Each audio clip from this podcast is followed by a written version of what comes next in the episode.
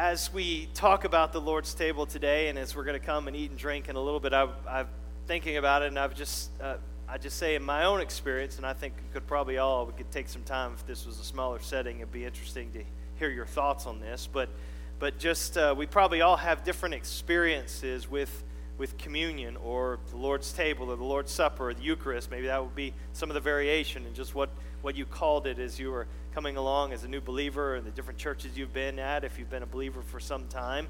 But there, there's a variety of, of, of kind of ways that I can say personally uh, I, I, have participated in and have and observed this even as a young child. Uh, it was an interesting kind of thing to be part of. I grew up attending church most of my childhood, and but even as an unbelieving child, it was kind of odd to me.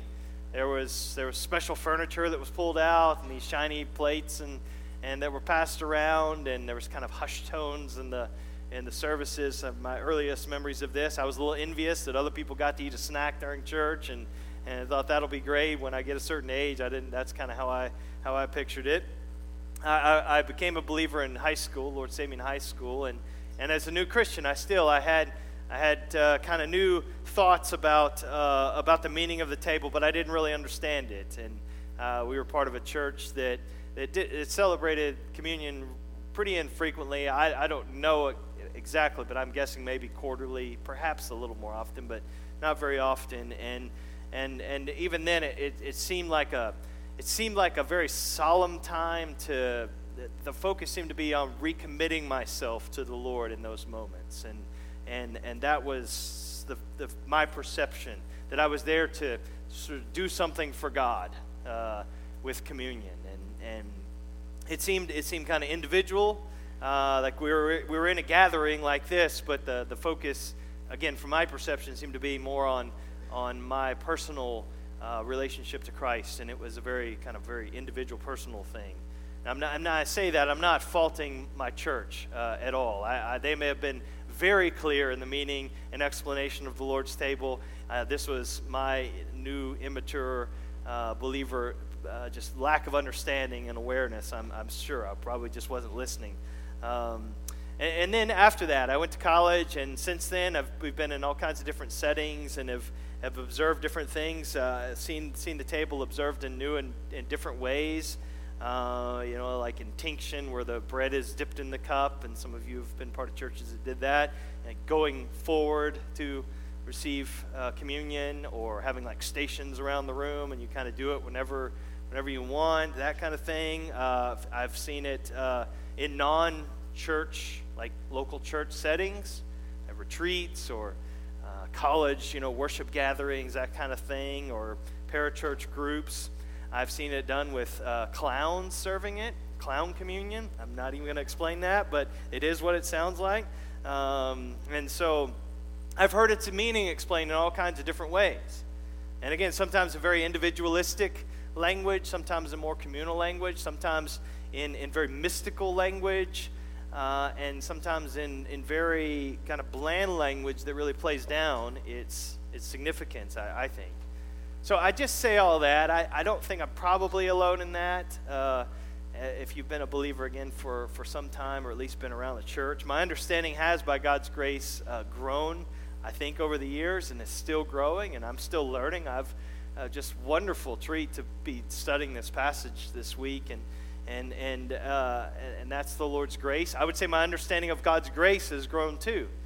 And the, and the more I apprehend and comprehend and delight in the grace of God, the more that this table has come to mean to me and how precious it is that this gift that the Lord has given to the church. And as our brother Jim, wherever you are, uh, was sharing just a moment ago. Um, and so, uh, this is probably the experience of many of you as well. Uh, just historically, there I would just give some words of someone else who expressed the significance of the of the table. Robert Murray M'Cheyne He's a 19th century Scottish minister. But in that old Scottish Presbyterian tradition, they would, when, whenever the church would uh, celebrate communion, it wouldn't be every week, but they would, they would have uh, like a week long series of sermons that was leading up to the celebration of communion. And so have guest preachers and other churches in the area, and the preachers would come and, and would preach, uh, kind of like in my background, like the revival week or something like that. And so there'd be these daily sermons. And, and so it's kind of a, against that backdrop that M'Cheyne said that after, after a communion service in his church and after that whole preceding, uh, all those preceding sermons, he said that for all of the great preaching he'd heard that week, it, it, it was the bread and wine, it was the supper itself that, quote, preached the best sermon of all. It, because the Lord's table was, was most effective in communicating the, the gospel of Christ to the comfort of his own heart. And, and that's what he's saying. And, it, uh, and that, that resonates me, particularly as a preacher. Uh, that, that I, I, pray, and as we were singing this, I mean, these, this song that we sing on occasion, it, it, is, it, is, it, is, it is giving expression to the cry of my heart as I've been studying and preparing and sitting there and anticipating standing before you and preaching the gospel of Christ to you. But the, the table is this opportunity when, when Christ preaches the gospel to the preacher and to you. And so I, I it's, it's, exceedingly precious to me. And, and, so I get what M'Cheyne's talking about, and as, as many of you do. Well, we, we, we, we've heard the word preached when we come to the table. We're, we're fed, we're instructed, we're, we're challenged, we're nourished when we come to this. And then we come and sit at the Lord's table. And as the bread and the cup are set before us, as we, as we put, the, put them into our hands, as they're taken to our lips, uh, we, as we meditate on this love gift of God and the cross, cross of Christ, uh, as our attention's drawn to Jesus, who's, who's died and rose again, our, I think what happens is our, is our hearts, they're, they're, they're in, infused with this gospel saturated joy. Um, as the Lord comforts us in the midst of troubles, as he, as he assures us of his forgiving love and mercy, we who are wretched sinners, as He, as He strengthens us as we just continue to walk this difficult pilgrim path of the Christian life. This is, this is what goes on here. And so there's something solemn and sacred and, and special about, about um, these moments. I think we would agree with that. And so, when together as a, as a church family, the, the Lord's sacrifice for us, it becomes in the very center of focus. It's, it, we zoom in on it at the table, and, and everything else kind of blurred in the background. But this is the focus. He nourishes us, strengthens us, strengthens our faith, which may feel at times, if we're honest, like an old piece of elastic or something. It's just stretched a little too far. It feels brittle and about to break. That's how we feel sometimes, isn't it? And, and, and, and, and his presence with us and his remembrance and our remembrance of him it strengthens our faith enables us to, to press on. And so this is this is precious to us. This is a gift to the church. And so but what happens? All right so that's said that's that's the beauty of it and the goodness of it. And that's what i think experientially we would testify to that. I, I hope that this has been your experience here and, and, and your life as a believer. But what happens when this central part of worship together becomes horribly corrupted. what, what happens then? Well, that's the situation with the church in Corinth. That's what we've just been reading about. Could it ever be the situation with the church on Corinth, on Corinth Road, this church? Is that possible? Well, 1 Corinthians 11, this passage that Jim read for us a moment ago, this is the earliest account of the Lord's Supper in the New Testament. Uh, I, was thinking about this this week, and I, I, I, didn't go back to check. This was yesterday when I was thinking about this, and I was away all day. Uh, and so I don't quote me on this, but I, I suspect that these are probably the earliest recorded words of Jesus in the New Testament. Uh, because 1 Corinthians was written probably 10 years before any of the gospel accounts were written. So there may be a quotation of Jesus in another uh, letter that, that precedes it. But, but I'm just saying this is giving us very important insight into the supper and, and, and the way that it was celebrated in the early church. We would not have this look were it not for the problems in Corinth. And so, for that, we can be grateful that their, their problems resulted in our good and benefit for us, that we get, we get this wonderful passage for us. And so, we're going to walk through it together and just kind of under these three headings that we'll see, we'll see the distortion of the table, and that's what really is prompting Paul to address this in this, in this letter the distortion of it. Then we're gonna he's gonna kind of root it back in the institution of the of the table, and then the Reformation. Like, okay, there's the distortion. This is the way it's supposed to be. And how do we get back there? And that's that's the path that he takes in this passage. So first, let's see the distortion here of the table in Corinth, and maybe ways that we could find it distorted in our own church and setting. Now, although it's it's to be precious to us, it can be distorted and its meaning can actually be undermined. And so instead of being this venue of, of rich spiritual blessing, it can become a, a place of fleshly perversion, which was happening there in Corinth. And so, and there can, and then it can be therefore a, a, a venue of divine rebuke and, and discipline. And so that was the case for the Corinthians, and it could be for us if we're not careful. And so remember last week, uh, look back in chapter 11, verse 2. Paul says that he, he commends the Corinthians because they've remembered, they've maintained the, the traditions, the apostolic traditions that Paul's delivered to them and passed along to them. And, and so, but notice here in verse 17, what does he say? He says, Now, he cannot commend them. He cannot commend them. But, but in the following instructions, I, I do not commend you.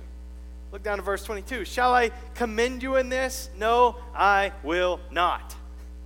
So, very stinging words here. Something has gone seriously wrong with the at Corinth when it comes to the celebration, in particular of the Lord's table.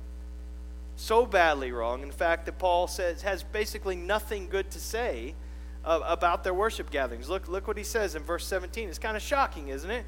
He says, I, I do not commend you because when you come together, it is not for the better, but for the worse. So they met together on the first day of the week and heard, we know from throughout this letter, they, they did hold up the preaching of the gospel of Christ. And so they came and they heard the word preached. They probably sang praises to the Lord. They prayed and cried out to the Lord together. They read the scriptures. They celebrated baptism as when, when needed. And, and they observed the Lord's Supper. Did everything externally, just as the Lord had prescribed for them to do as church. Meeting on the first day of the week and as the apostles had told them, and yet Paul says they were worse off at the end of the service than when they walked in. He, he slaps this warning label, like government warning label, on their gathering and basically says, uh, you know, this, this Corinthian worship can damage your soul. You're, you're worse off than you are, were when you came in. So, what was it that made the Corinthian worship service? What, what would make any congregation's worship service uh, have that kind of, what would, what would make it some kind of spiritual carcinogen or something like that? What, what could it possibly be? What could be so poisonous about it? Well, here's how it happened at Corinth. We're, we're told. Essentially, the, the Corinthians' observance of the Lord's Supper and their Sunday gathering, it, it became more shaped by these communal me- meals within the pagan religions of Corinth and in that, that cultural context than it did by apostolic teaching. That's the short answer of what's happening here. The Corinthian church would, would gather for a shared meal on Sunday, and so they would, I mean, a, a real, sure enough meal, and, and so this was something that was very, very familiar to them in that kind of Greco Roman culture, very big part of that culture. And, and there's nothing explicitly wrong with that, gathering for a meal. called the agape feast, love feast. That's what it was, it was called before they had communion. So they gather for this meal. But this is the problem. The Corinthian church also co opted other aspects of that Corinthian culture, those pagan feasts. In particular, they ordered the Lord's table uh, like pagan communal meals were ordered in the sense of this they, they, they ordered it by social standing. There was this social stratification that showed up in the gatherings and, and at the table in particular. They, this carried over from, from the culture into the church gatherings. And so in Corinth, the, just in general in the culture, the rich didn't eat with the poor, Jews didn't eat with Greeks, nobody wanted to eat with the Romans. I mean, so so this was it, and so those divisions in the in the culture in the wider society, based on those on social standing, on on socioeconomic class, on racial, ethnic, cultural divisions, those now are shaping the Sunday gathering in very in a very definite way here, and in particular communion. That's what Paul's getting at. So the supper that Jesus instituted that was intended to, to unite God's people around this common faith in Christ. That's the intention. It's not meant to divide people along racial or socioeconomic lines, that as, as was the case in Corinth. And so look at verse 18. For in the first place, here's the problem. When you come together as a church, I hear that there are divisions among you. And I believe it in part. What he says. So some reports reach Paul uh, from, from some Christians in Corinth. Maybe this are you know, same group that he mentions back in, in, in uh, the, the Chloe's people that came. Chloe Hatton, you've got people. She's not here, but uh, she, has got people, and, she, and, they talk. Tattletales. No, just kidding. Um, but a member of the church, they've reached out to Paul. They've shared with him some things that are concerning to them in the, in the, in the church there about factions, about divisions. They're kind of bubbling into the surface and disrupting the Corinthian fellowship there. So Paul's, he's a little hesitant to give full credence. So he says, I, I believe it in part. But, but then, but, but he says, this is, this is disturbing. And look how he describes it in verse 18 and 19. He uses two words to describe what's happening in the church. In the, in the English Standard Version is divisions and factions. Divisions and factions. Two different Greek words there, and, and but you'll recognize the, uh, how they're transliterated into English. And schismata, we get schisms, that kind of word, and heresies, heresies. So, so, so the, the modern equivalents in English to be the divisions uh, at Corinth, they were schismatic and they were heretical. And when I say heretical, I don't mean just, it, it did have to do with wrong thinking, but, but the, the, the word, the, the idea of the word is just this willfulness in going that direction and thinking this way. And so it's used in other places in the New Testament to talk, to, talk about uh, sects, S E C T, like the, the, the, the party of the Sadducees, the party of the Pharisees, the, the, the sect of the Nazarenes or of the way, the, uh, even called uh, the way of the flesh, Paul talks about in Galatians. And so and that's the idea of this word. So it's this very self, uh, self-determined pursuit to go against the grain of what God has revealed. That's what, that is what he's talking about. And so, and this just stuns Paul, the whole thing. And so he, so he says something fascinating about these divisions. Though, look at verse 9. He says that actually there must be factions among you. Now that's interesting. I think what the, uh, behind this is, and I think it's in, implying that God has a purpose even in this. He does. And so, verse 9 there must be factions among you in order that those who are genuine among you may be recognized. Now, he's not saying, he's not promoting division and factions and anything like that, factionalism in the church. He's, he's whole, the whole point in writing is to kind of nip this in the bud there at Corinth. But, but when it erupts, and it will from time to time, Paul says, God's still at work. That There's, there's, it's going to happen. There's, it's going to be factions. And, when, and, and it's when people choose with this strong self determination, again, that's the idea of the word, to go against the, God's plain revealed will, particularly the apostolic teaching, as he's referring to here, that, that that's when those who have God's approval demonstrate themselves to be in the right. So these, these factions, these divisions, from time to time in the, in the Lord's providence, He, he allows churches and, and, and Christians to go through interpersonal conflicts and divisions. So, so that happens. Nobody likes conflict. I hope you don't. Raise your hand if you do. Uh, but I, we don't. I, and some of us are particularly uh, have adverse, adverse reactions to it. I would be in that category. It just, it really, it tears at us. It gnaws at us. That's not to say people like me don't cause our share of conflicts, but we just don't like them. We're not, we, we, we, do, we tend to avoid that in an unhealthy and unbiblical way. And yet, is it true, though? I mean, as you think about your own life, you think about even the life of a church, that, that there are few things that reveal character in us more clearly than how we handle, handle ourselves in the midst of conflict, right? I mean, that, that, that pressure of, of conflict, of division, it, it shows stuff about us. When the Lord allows conflict to come, we, we need to remember that He aims to change us and, and to work good in us as individual Christians and particularly as a church. So He's talking about here. He's, he's growing us, training us, maturing us, refining us.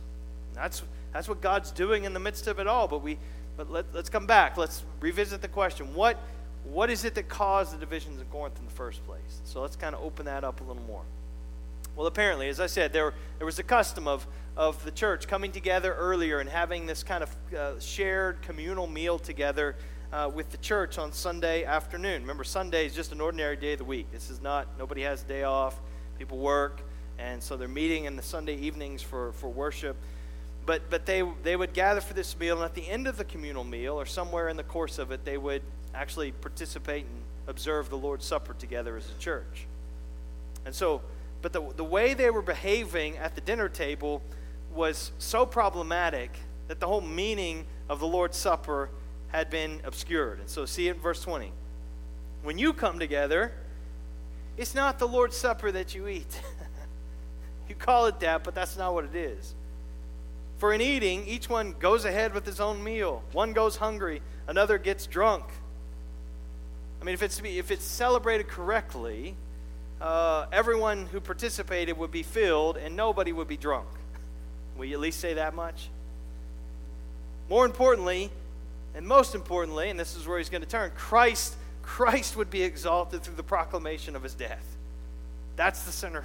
That's, the, that's what's in center focus. But that's not the case here in Corinth. It's not the case. Some of the members were going ahead and eating and not waiting on others. Probably the, the wealthier members of the church were, were coming together in, the, in kind of the middle of the day in the afternoon and gathering for this feast, kind of a, a giant potluck, and bringing uh, delicious gourmet foods with them. And, and they would come into the house of the patron who was hosting the, the gathering in the church's meeting in a home and so the homes at that time, they would have a, a small kind of dining room, and don't think like our dining room, but a, a, small room would have a low table, and they would recline around that table on the ground. You've seen those images, and, and would eat that meal. That was kind of how meals were eaten in the time.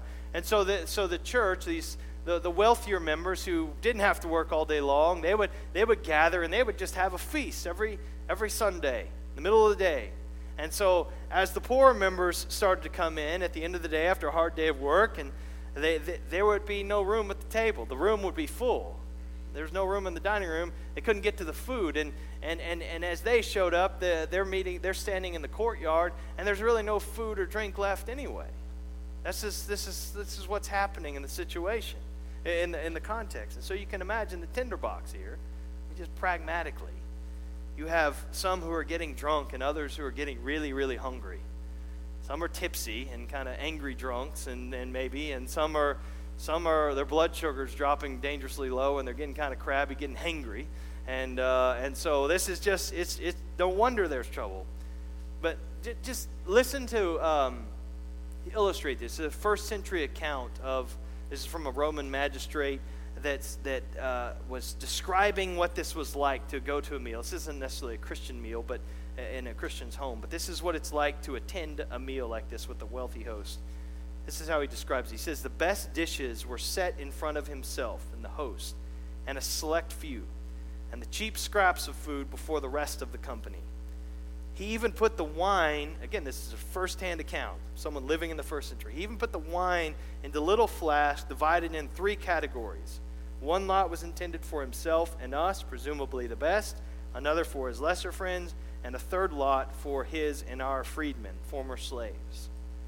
And so, again, you see that you see that social stratification that we're talking about there, and, and it's reflected even in the way that the food was served and the type of food and drink that's served to the different people, and, and, and, and, and access to the, to the best of the meal and restricted access to that. So something like this was happening in Corinth church. The elite, the wealthy, the prominent people in the congregation, they're enjoying the very best of it all. And even indulging in excess to the extent that they're becoming drunk. But the poorest of the poor, those who are kind of on the fringe of things, those, those who have nothing, what? They're going away hungry, and he's going to say humiliated. They're humiliated. And Paul is livid see it in verse 22. What? What is going on?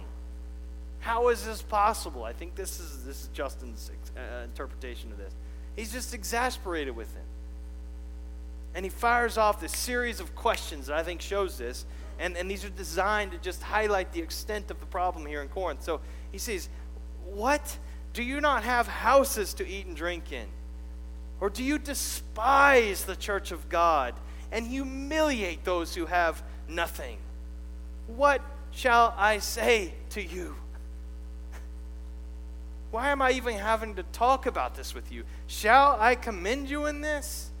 No, I will not. This is not why we come together as a church at all. We're not here for a dinner party. This is a simple but loaded with meaning meal that the Lord instituted for the church. It's bread and wine. It's being lost, isn't it? What a mess. And so, now, just, I realize we read this and we're thinking, that's crazy.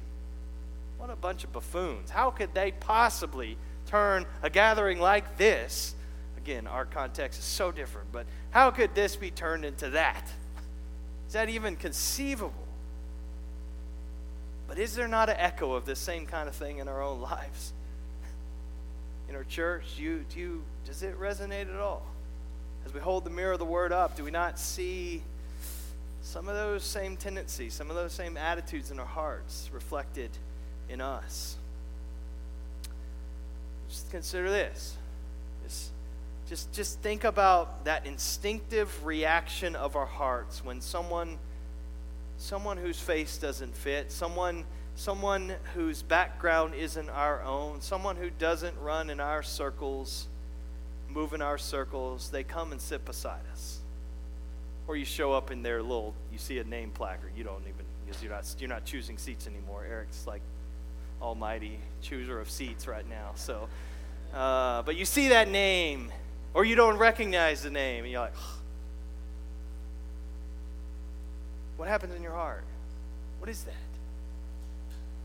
How much do you go out of your way to, to on, on, in our Sunday gatherings to, to pursue, to look outside of yourself and your little bubble of people that you, you're so comfortable with? How are, how are you looking out to include and to welcome those who may be different from you in some external ways? How, how inclined are we to do that? Are we, do we take that kind of initiative? Or in our homes, because this is sort of talking about it's connected to obviously our, our gathering, but this this shared meal in homes before as the church gathered. Does your dinner table routinely have brothers and sisters in Christ around it who who who are of all kinds of varieties? Or if you just took an inventory of those that have sat around that table, it would pretty much be like cookie cutters. I'm not suggesting that that you know it, those problems are identical to the problem here in Corinth. They're making a one-to-one comparison, but I want to just help you see that that how our worship, our gatherings, our lives together as brothers and sisters in Christ, they it sometimes mimics the lines of division in the culture more than we like to admit. And that's what's really the core issue here in Corinth. It's not just this one little problem's dumb that they're not allowing they're getting drunk and they're not feeding people. The problem, the real problem is, is it looks exactly like the culture in the way that they're gathering. Is that relevant to us? Does that kind of speak to us in, in our own context? And So Paul's saying it's, it's perfectly possible to do stuff in worship right, sing good songs, preach good sermons, and do all of these things, externally speaking, and yet when we come together, it's not for the better, it's for the worse. That's frightening. It's possible for pride and elitism to take root in our assemblies and, and ruin our love feasts as we, as, as we privilege the haves and as we marginalize, marginalize the have nots among us. So there's this terrible distortion of the Lord's table. That's the verse. And, and so what does Paul do then? He brings us, brings us back to the institution of the table. And so Paul, in response, takes him back to the beginning, takes us back to the beginning, to the way, the way that it started, the way that Christ instituted it. And that's a helpful thing to do, isn't it, when our thinking starts to go off the rails? Just pull us back. All right. Gentlemen, this is a football. This is the table. This is what it's about. I know you're, you know, I'm not going to fight all these fires and all, you're doing this wrong and this wrong. He's kind of starts down the road. Whoa, whoa, whoa, let's get back. This is what it's about. This is the foundation. This is the most basic basic thing here. This is where it begins. And so back to the instruction manual here to, to see what corrections are needed. And so this is what he's doing in verses 23 to 26. Very familiar words to us. He, he's rehearsing how Christ gave the Lord's Supper uh, to us that night at the Passover meal before his crucifixion. on the night he was betrayed. So, verse 23 I received from the Lord what I also delivered to you. That's very technical language there. Received, delivered. It's like it's receiving and passing along these oral traditions. So, Paul's, Paul's saying, I received, I, I, I heard from those other apostles who were there. I received probably from Christ himself as, as this, this revelation that Jesus gave him uh, when the Lord called him to himself. This is what I this is what I've received, this is what I'm passed along. And as we look over these familiar words, we repeat them often when we celebrate communion together as a church. It's, I just, we've, we've, we've looked at this passage, and I know it becomes so familiar. I just kind of want to think in, in, in, a little different way. Just, just five, five words that I think guide us in terms of how, what we do as we come to the table. When I say what we do, we're going to see we're, we're rather passive in this, but just, just what, are we, what are we supposed to do as we come to the table? And, and these, I think, frame the, this passage. First thing, we watch. We watch. Jesus took bread, he broke it. He took a cup. These are, these are actions to observe. We are, we're passive. He's active here in this scene. The, the emblems of the gospel are set before us, and there are actions that are taking place in front of us. That's, that's the picture. And that communicates to us. That's a, that's a reminder to us of, of the pattern of the gospel and of the nature of grace itself. That, that we come hungry and God fills us. We, we come empty, God supplies all that we need. We come guilty, He forgives us. We're passive, He is active in the gospel. And so we are, we are spectators, as it were, as this banquet is spread uh, uh of His grace and is served. And so we come empty handed and we come to receive.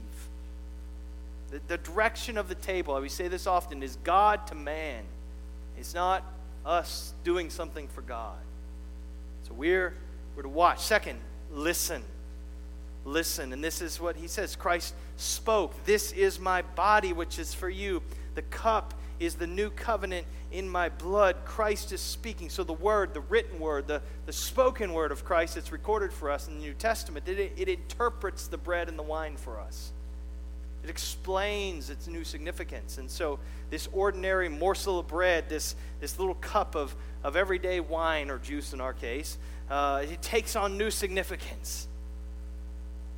Now, now, as we're listening, as, we, as we're listening to what Christ has said about these elements, they, they're, they're communicating to us the self giving love of Jesus to sinners who turn to him in faith, his body given up to the horror of the cross, his blood poured out to establish this the new covenant, this new relationship between sinners and Almighty God.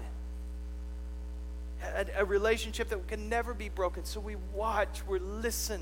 Third, we partake. We partake. We, are, we actually eat the bread and we, we drink the cup, Paul says. We, we take the bread and we take the wine, the juice into ourselves.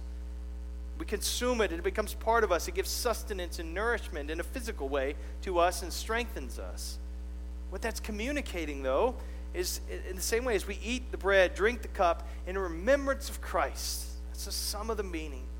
Believing the gospel, Christ ministers to us by His Spirit, nourishes us, strengthens us.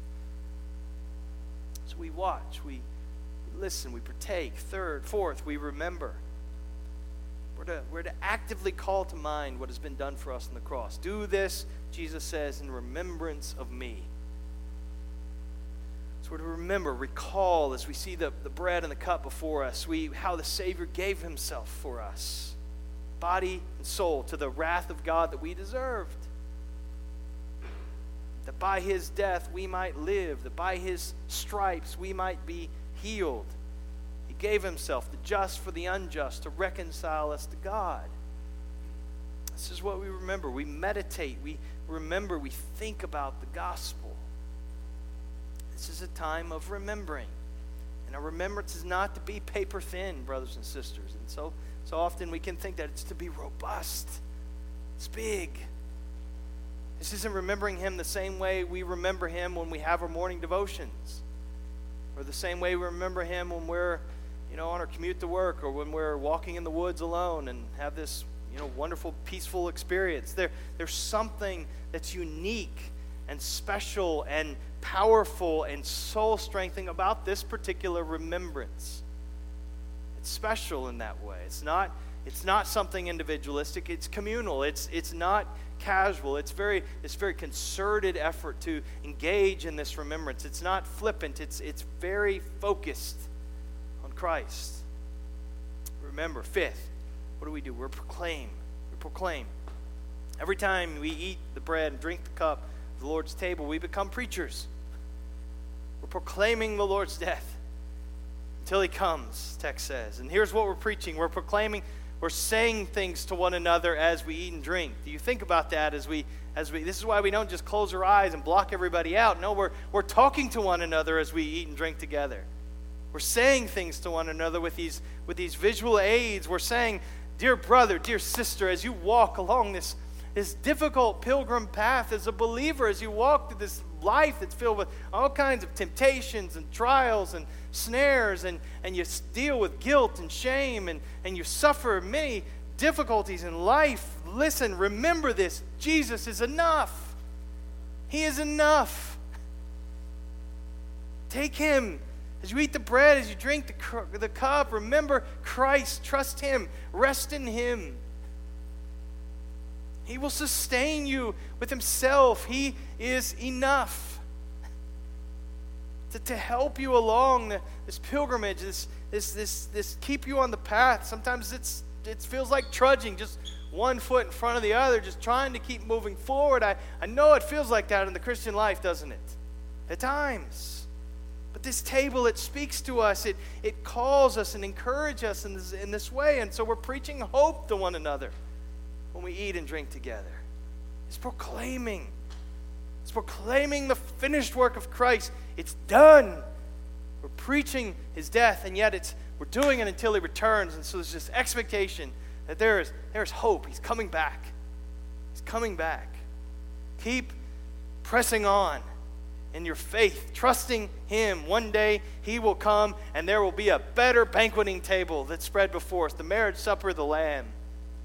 And there will be, we will be with him at last, face to face with our Savior, eating and drinking to our joy and delight uh, of our hearts for, for everlasting, wonderful delight. That's what's, that's what's coming. And we're saying that to one another whenever we eat and drink together. That's what we're preaching. We're saying Christ is enough. So press on, dear brother, dear sister. He will sustain you as you look to Him. Corinthians They've missed it. It, it. It's just not factoring into the way that they're thinking about their gatherings and particularly the, this, this meal. They, they're missing that this simple meal is a meal like no other. And so it's, so it's been kind of tacked on to their weekly dinner party, essentially what was happening.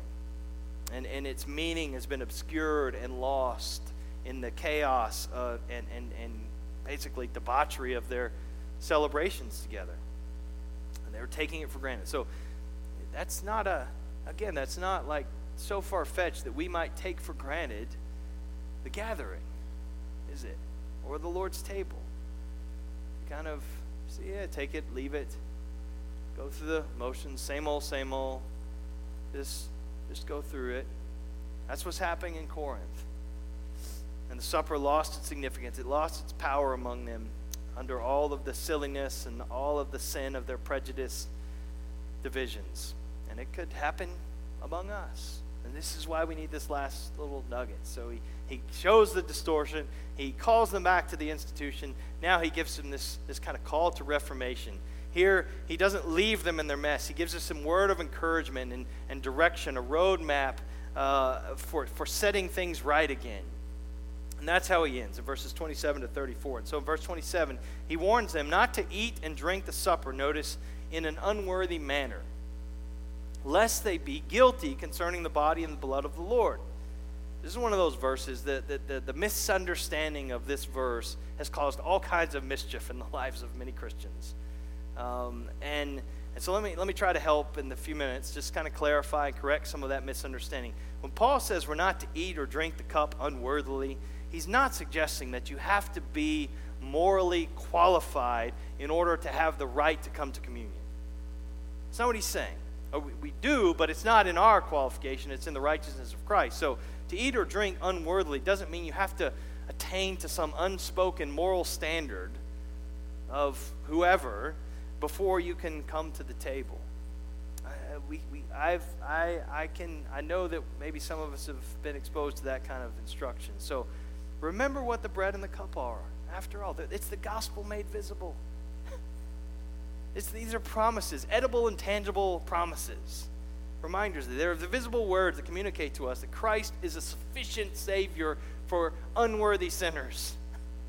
That's what it's saying. All you need to become worthy to come to the table is Christ. He's enough.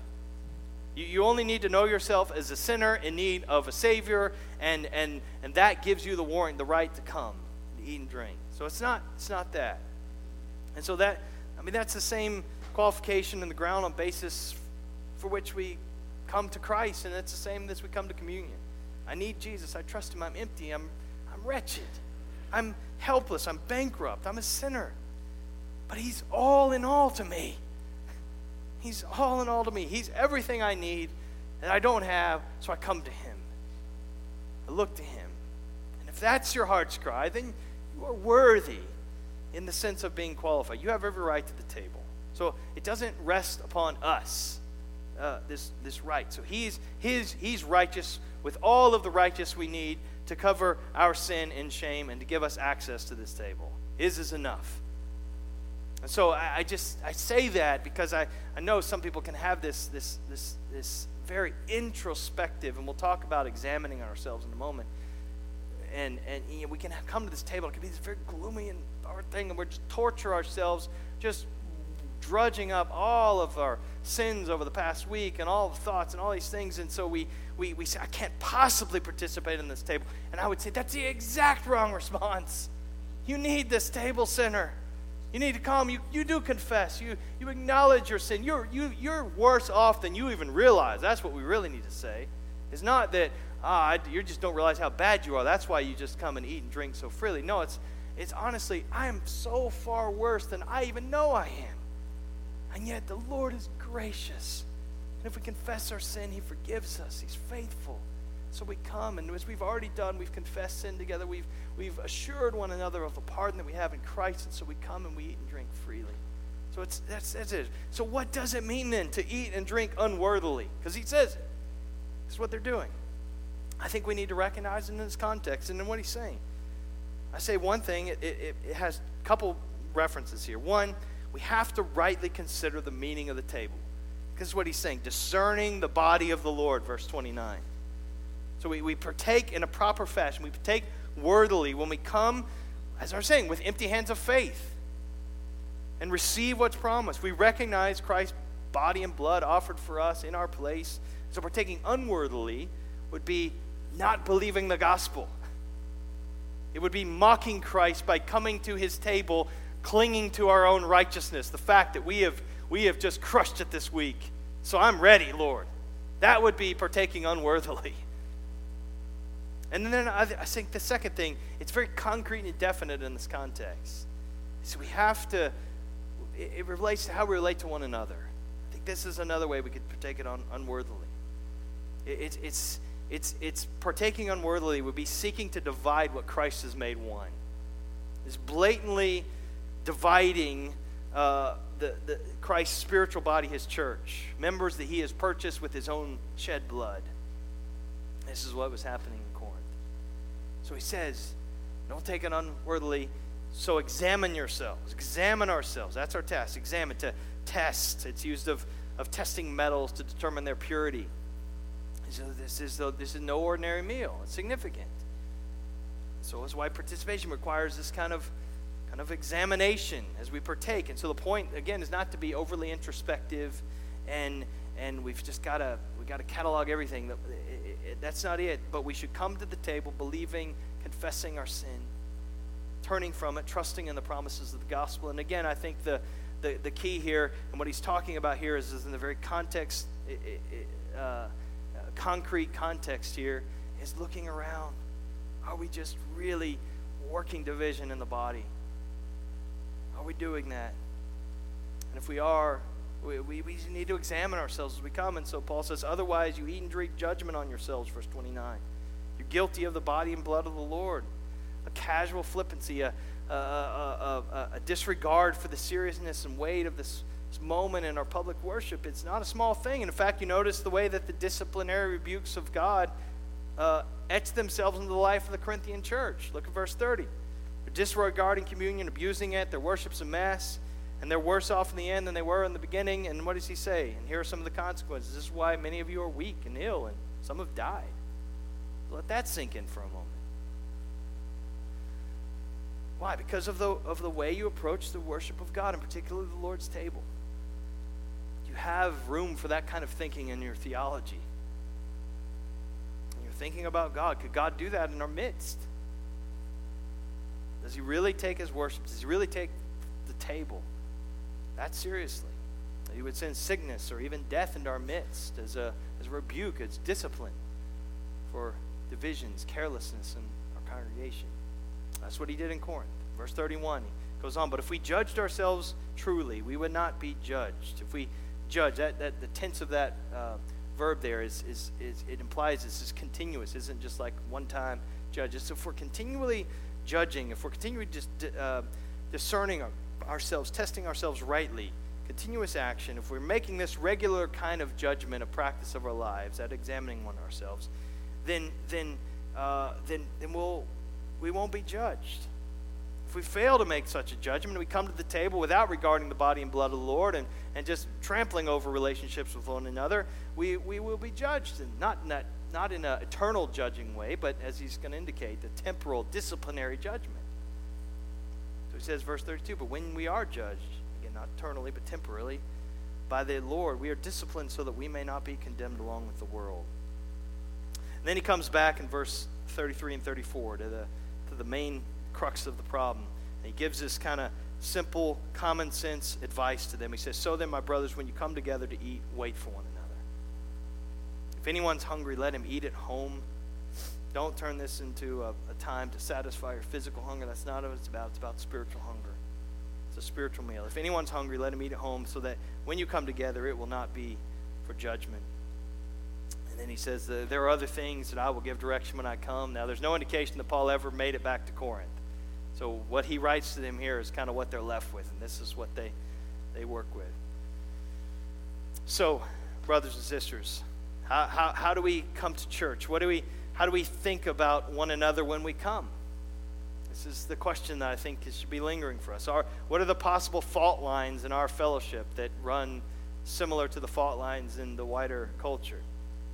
It may not be seen in who gets the best food and the best drink in our uh, carrying dinners or something like that, if you remember what those things are. Um, but but who gets who gets our time? Who gets our attention? Who gets our conversation? Who, who gets invited for meals? Who gets our friendship? Who gets our concern? Where does pride and elite, elitism disrupt our unity as a church? Where do our cultural cu- cultures and social conventions spill over into our fellowship and, and our thinking about the gathering? We're, we're in danger, if we're not careful, of allowing the patterns of the world to, to, to undermine and distort our worship in the church so that we're really better, no better off in the end than where we began was case there. We, we, need to, we need to have great care. But listen, great care is not the same as great fear. It's not. Jesus has died for our sins, taking the covenant curse that we deserved upon himself. We need not fear coming to the table of the Lord because we're sinners and we're struggling with our sins. No, no, no, no. But we need to examine ourselves in the matter prescribed by Paul. That's that's the line. Is there work to do? Yes. And isn't there a reminder, though, in the middle of it, of what's really on offer? You see this is as we come to the Lord, as we come to worship, as we gather at the table, we don't come to one who's a tyrant ready to beat us down. We come to one who wants to sustain us and nourish us and feed us, one who loves us. So let's examine ourselves. Let's repent where repentance is necessary. And then let's run to Christ who is enough for us. And we'll do that together in just a moment. Let's pray. Lord, would you um, again, as we as we eat and drink together, just open our eyes again to see the wonders of the grace and the goodness and the and the glory of Jesus Christ, Lord. Lord, is there is there uh, are there sins that, that need to be confessed to? We we acknowledge, Lord, we are we are wretched sinners, Lord. We come not in clinging to our own righteousness, our own standards of, uh, of, of, goodness. We don't come with our record of, of being right and moral this week, Lord. We come clinging to Christ. And, and so we, we want to come uh, discerning your body rightly, Lord. We want to come not uh, uh, flagrantly just causing division, Lord. So is there, is there is there work that needs to be done there, Lord? Show that to us, Lord. Give us great joy, though, as we come and we eat and drink together, even as we sing about it now. In Jesus' name.